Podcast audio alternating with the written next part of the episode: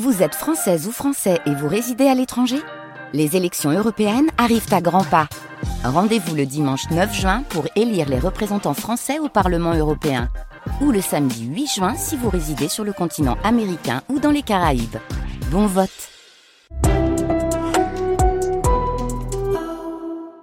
Fabien Bonissol, vous êtes euh, le premier invité de cette semaine. Nous sommes à l'Écopole du Forêt, qui fête ses 30 ans d'ailleurs premier animal dont on va parler aujourd'hui pour la biodiversité, c'est le castor. Le castor d'Europe qui a été réintroduit dans la Loire grâce à vous. En fait, il se trouve que le castor euh, euh, avait quasiment disparu en France euh, dans les années, enfin fin du, 19e, début du 20e. On l'a réintroduit pour qu'il puisse recoloniser ce bout de Loire entre le barrage de Hudrel et le barrage de Grandjean. Pourquoi il a disparu? Il était simplement chassé en fait. C'est un rongeur hein, qui vit dans l'eau.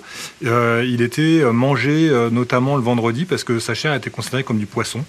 et puis il était aussi chassé pour son pelage, sa fourrure, et puis aussi parce qu'il sécrète une substance qui s'appelle le castoreum et qui est utilisé euh, en parfumerie et euh, en pharmacologie aussi. 21 kilos, c'est le plus gros rongeur d'Europe. Oui. Donc euh, en France, il a pas de, enfin en France et en Europe, il n'a pas d'équivalent en termes de taille et de poids.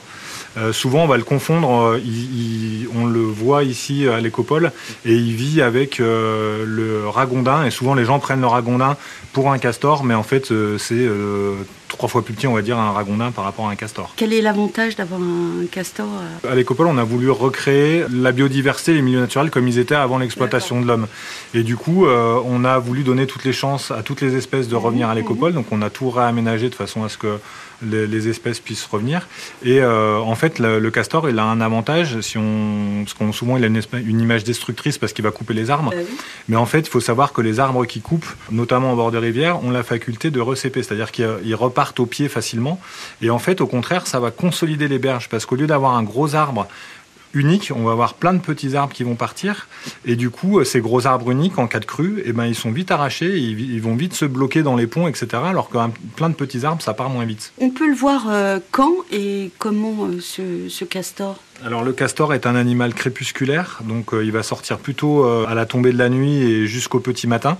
Donc c'est à ces moments-là qu'il faut qu'on a le plus de chances de venir euh, le rencontrer à l'écopole. Et à l'écopole, on organise d'ailleurs des balades crépusculaires pour avoir essayé de le voir parce qu'on ne le voit pas à tous les coups. C'est un animal en fait terrestre. Il vit dans un terrier qui creuse dans la berge et il va avoir son entrée sous l'eau de façon à ce qu'il puisse être protégé des prédateurs qui puissent pas entrer dans, les, leur terrier. Et du coup, il, va, il est très à l'aise dans l'eau, mais en fait, il respire pas sous l'eau. Il, voilà, donc il, vit plutôt sur terre en fait.